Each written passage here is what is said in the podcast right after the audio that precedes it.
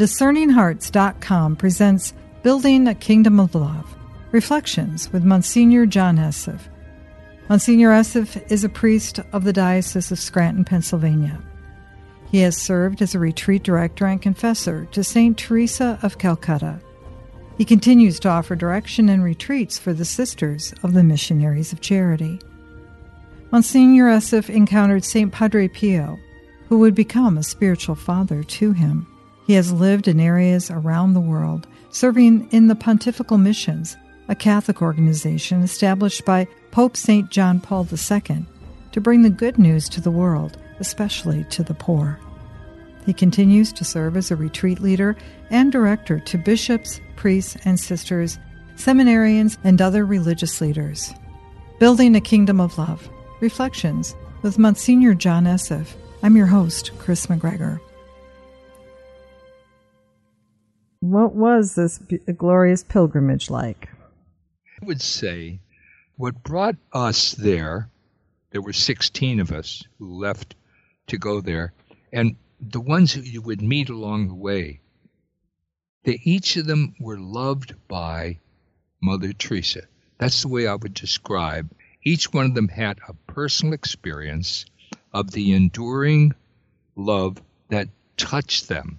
I certainly had to be there. It was like something that, as a pilgrim, I felt called to be at this celebration. And I felt God wanted me to be there, therefore, He would provide. And He provided for me to get there to the vehicle of these 16 people that I went with. And I, it was just a very caring young priest who, Father Mike, was was our, our leader of the group. And I was kind of the senior citizen. I was the oldest member of the group. The, the streets of Rome, as you know, are really architectural hazards. Someone who doesn't see, I could easily fall any place and break a hip or whatever. But I was really cared for. And there was a, a, a young girl, uh, a, a woman that I met, and she was in a wheelchair. And she kind of summed it up for me when she said, Mother Teresa touched me when I was 16. And she said she just came in the crowd and touched me. And she touched me on my head.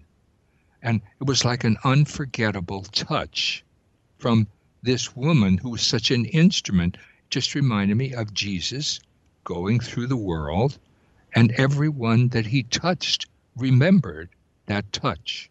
And so it was with me. I experienced the love and being loved by her, so that she was this instrument of love in the world. There were millions and millions who saw that by television or heard it by radio in so many parts of the world. So, really, wouldn't you say that maybe a billion people were touched through this instrument of God's love? Because she followed what God asked her to do. And in some way, experienced being loved by God as the poorest of the poor, because that's what she considered herself, that He loved her and touched her with that love. And then she began to touch one by one by one. That was her way of looking at it.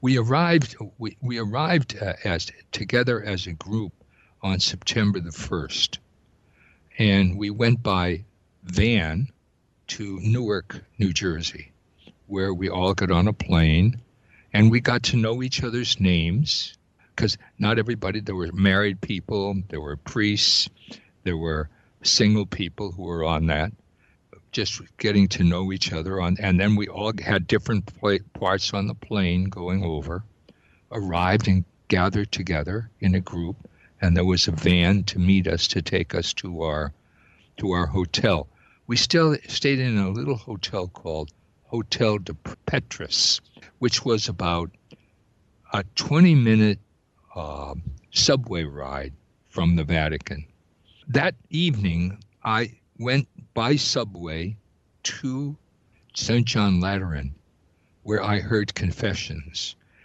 And it was so beautiful. I heard, because of my languages, I heard confessions in English, Spanish, Italian, all. And who comes along but walking right in front of me is Marty McDermott that I had met in Beirut. And he and I just kind of hooked together. He was there. And again, the love, it was there in Beirut that I met the sisters. It was there that I met Mother Teresa. So we just kind of laughed as two old men. Uh, he was uh, an aging Jesuit that they kind of wanted to get out of Beirut to bring him home to their northeastern province in New York, but he stayed there. He, re- he remained there. I think he's from Hartford, Connecticut. And we just chatted while all of the sisters that we had known through through the years come pouring out at the end of the celebration there. And I just saw Sister Joy and all the sisters that I had known through the years, missionaries of charity. And then I, we hopped on a subway and came home. And I got home maybe around midnight. That was our first day. And so it was a, a beautiful time. On the third day, we were there September the 3rd, and more confessions. And St. Mary Major Saint, uh, was, again, a beautiful church, and confessions. And then the fourth day was the canonization. And Mother is always just loved Our Lady. On the cover of the concelebrated Mass was our Blessed Mother. And if you notice her hand, always pointing, Mary is such a, a direct link to Jesus. Her whole life pointing, you say Mary, she says Jesus. And Mother then is on September the 5th. She was beatified by John Paul II, 2002, and I was there. And when her picture went up as Blessed Teresa of Calcutta and John Paul, that's the day I consecrated myself to Our Lady. All her life, Mother Teresa had said, You should consecrate yourself to Mary. Oh, Mother, I have the Sacred Heart. She, that's where she was pointing. She wanted me to be with the Sacred Heart. No, but the best way to do it is through her. Oh, no, thank you very much. But the Pope, he told us to us. No, no. So I resisted. But when I saw those two up there, the aging elder John Paul II, such a powerful, powerful instrument of God and this little less than five foot woman, such a powerful instrument. I thought, what do you need to follow that? So that's the day I consecrated myself to Mary. And here she is. They really captured her look, and it was on the second missalette that we had on the following day on September the 5th, which is her feast day. So on the 4th, we had the canonization mass the incident that was most uh, I, I, sat with a couple of sisters on the way home in the airport, and one of them said, It was such a powerful experience, but I have to say, I couldn't get by the heat. I just couldn't get by the heat. It was 98 degrees. It was hot and a beating beating heat down on the whole place. All I could recall during the Mass with that intense heat was the time when I was at the chapter meeting in Calcutta, where it was 100 degrees heat and 100% humidity. And it was so stifling. And Mother would not allow a fan. They were begging her, let us get a fan. No. We have to live like the poor. What is the authenticity of our sacrifice? If we could have a fan, no. And we need a microphone. We can't hear. No. But get one for for Monsignor so that when he so I had a microphone for the presentations, And I had a fan when I was giving my presentations. She turned it off for the whole community. And I'll never forget this nun who was at the, that uh, celebration. With this intense heat, every time there was the slightest breeze, she just thanked God for the breeze. And I st- she, she was an American nun, and she was con- communicating to me how we are not used to that Indian heat nor the humidity. And I noticed that at the, the Mass, her, her massive canonization. But everyone had to wait for that slight breeze. And that I was so aware of that every once in a while, when you thought you were going to pass out, there was a breeze. Everyone was reminded, though, of just how poor we are and how lacking in control of the events of life and that total dependence. So she gave us all a marvelous lesson and anyone who had been there, if they were there, including the Pope, that intense heat was down on a million people who were there. And everyone came through that and, and endured it. So Mother Teresa was very active during that canonization. It streamlined it, so it made it very simple, which is really what I think she wanted don't have the focus on me, but as the Mass itself, the, the focus was all on God. It was the glory and the praise and the honor of God. Thank you, Lord, for the slightest breeze. Thank you, Lord, for just being here. And I found myself thanking God. And I was there. The other thing I noticed in her gathering us, there was a multiracial. The whites were far outnumbered at this Mass, not only because of the Indian priests, the African priests, the Asian priests, the Koreans, the Chinese, the Vietnamese, South Africa, and all, all of the world was really she was such a, a mother as Mary. God was just touching the whole world through her and bringing us all to see that we are just one family.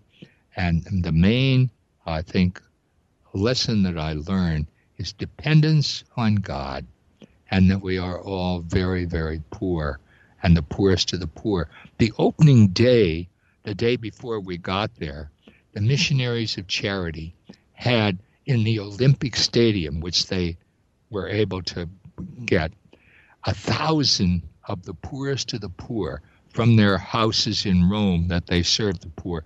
They invited them all to come and have a feast. And they actually had this huge feast and banquet for the poorest of the poor because this was what it was all about. If Mother was going to have this celebration, the first ones to have the feast was the poorest of the poor, and she invited them to the table. And all of them were invited to come to the celebration.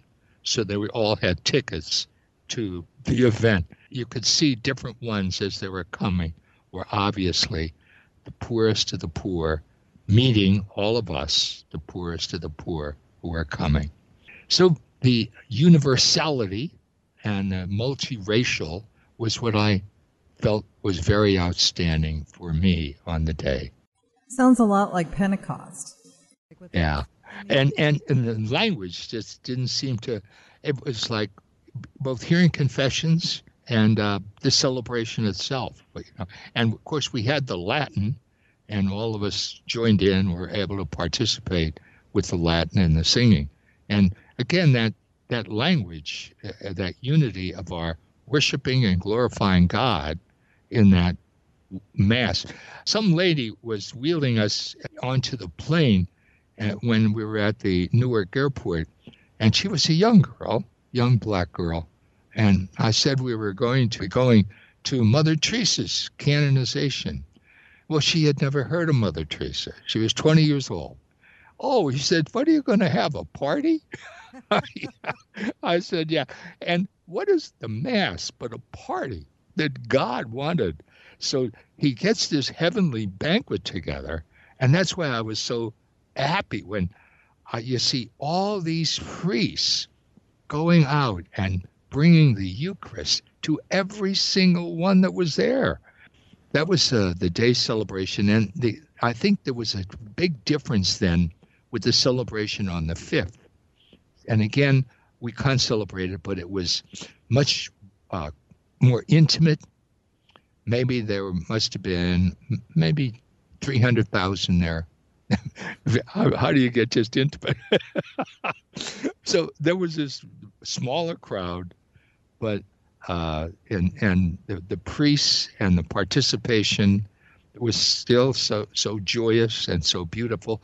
The day there was a cloud coverage, so that the the heat wasn't as intense, so it was cooler, it was more refreshing, it was more relaxed, and at the end, one of the priests stood up. The sisters came in. The greatest gift I, I always felt that Mother has given us is her community. And these sisters coming in from all over the world, and we're certainly well represented there, and lines and lines of missionaries of charity coming in. There were also the brothers, and there were also the missionary fathers, the uh, missionaries of charity fathers. And one of the fathers got up at the end and he said, Today is a day of thanksgiving. And we are just so filled with thankfulness that God has recognized our foundress as a saint and that we are able to participate in this canonization.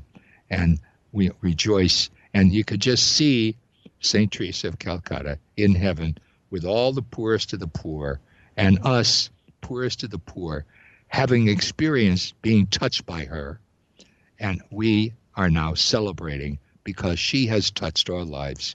And she always said, unless you have experienced the thirst God has for you as the poorest of the poor, you'll never be able to know the thirst He has for the poorest of the poor. So that having had that experience of that love that God has for me through her, that that tasting of that it's an enduring bond that you experience and it's it just endures and it it lasts the love of god is enduring the love that mother teresa gave that touch that tapped that girl on the head when she was 16 that love lasts. It's it's an everlasting love. It's tasting the divine love. And it's the thirst that God has for us as people, so that when we pass that on, and if we uh, were a millionaire and the millions and millions that saw it on television are able to receive it and to pass it on, it was a great joy in heaven and a great celebration on earth, and it was time for a party. Uh, the possibility of someone coming up and into a crowd like that and and throwing some bombs or you know it was like the furthest thought i believe the peace and the love is contagious it has a power that's overcoming hatred and violence and the way to to bring this about is through that divine love. This is the force and the power that I believe is really necessary in the world today. So it was a great experience.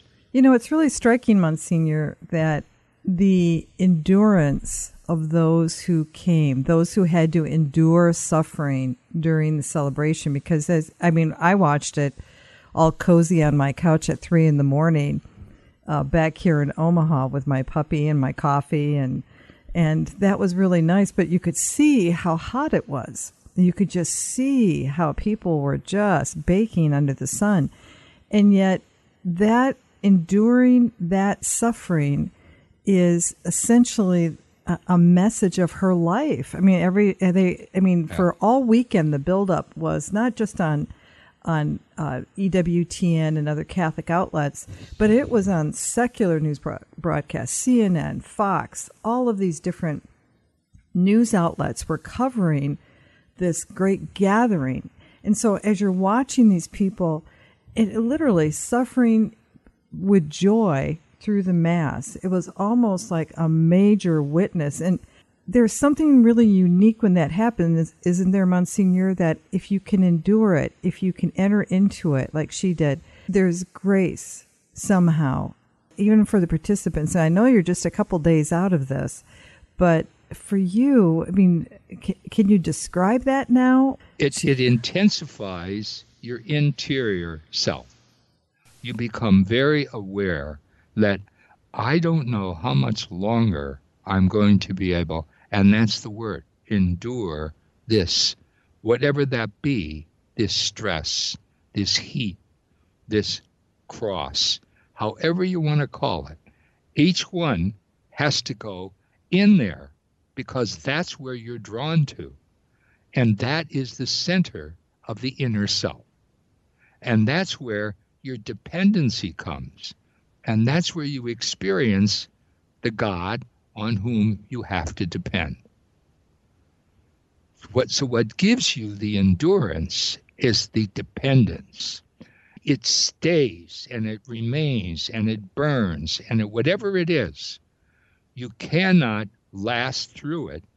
And it just keeps coming on in a wave. Just when you think oh, it's going to let up, no.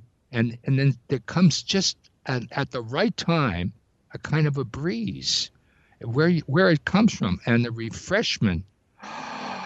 And then you're drawing something in from this power. And I, I would call it the spirit.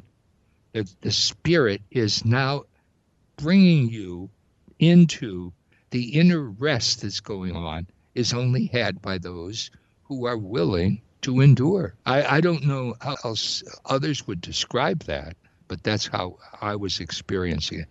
As you were speaking about that, that endurance, I think that's that's the suffering of love, isn't it? I mean, at its very, very heart.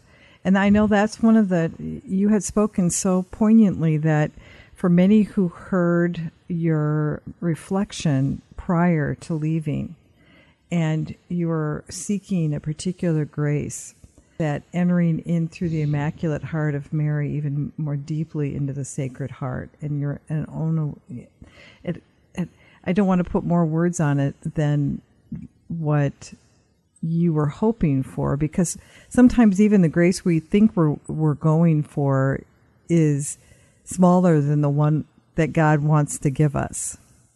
So, what, how would you describe your experience for those who have been eagerly waiting? Well, did it happen for him? Did you receive what you were hoping for? More, more than I ever had anticipated. That which I wanted, I received, but much more abundantly.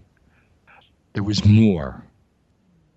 It's so difficult to describe because you have to use the same words but the words don't carry the meaning that the inner self has that one that you want to convey. That life in the inner self that enduring bond of love.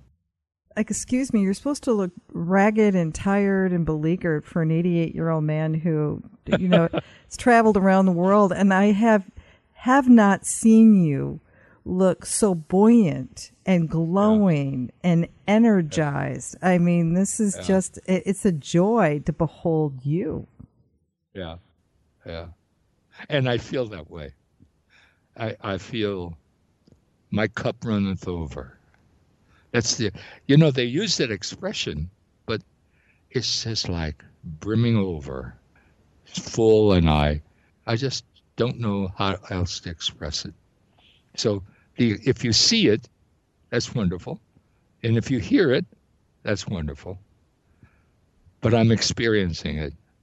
And so whatever I wanted out of this, I received with uh, a hundredfold. You're like a beautiful monstrance right now that's sitting on top of an altar with a whole bunch of light shining and yeah, I know you're just the vessel. You're just the monstrance. But what we're what's making everybody is just breathtaking is how Christ is radiating out of you right now. What I was experiencing was that inner heart of Mary. And what's the inner heart of Mary? Completely empty. Completely empty. So that every single moment you can receive whatever that is that's coming. I, I think that's that's really what I'm experiencing, the emptiness of Mary's heart, so that she has none of her own cares, but those of everyone around her. You know, everyone was caring. I, I felt being cared for. And but uh, it was like the kind of being cared for so that I too could experience how to care for others. Well, now you got me crying. Oh my gosh, now I'm a big weepy mess. Well, Monsignor, and, and you know, I, I, I, usually ask you if you have a final thought, but I just can't even believe that there could be a finality to this experience. What are you feeling right now in this moment? The the thing that I'm really kind of filled with is Mary's spirit. It's always crying out, Magnificat. Magnificat.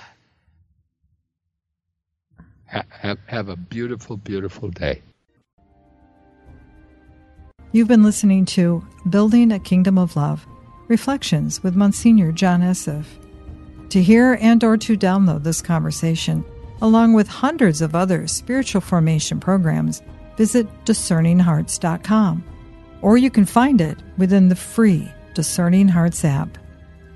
This has been a production of Discerning Hearts. I'm your host, Kris McGregor.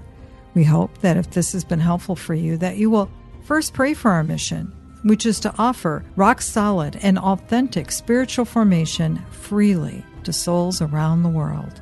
And if you feel us worthy, Consider a charitable donation, which is fully tax deductible to help support our efforts. But most of all, we hope that you will tell a friend about discerninghearts.com and join us next time for Building a Kingdom of Love Reflections with Monsignor John Esseff.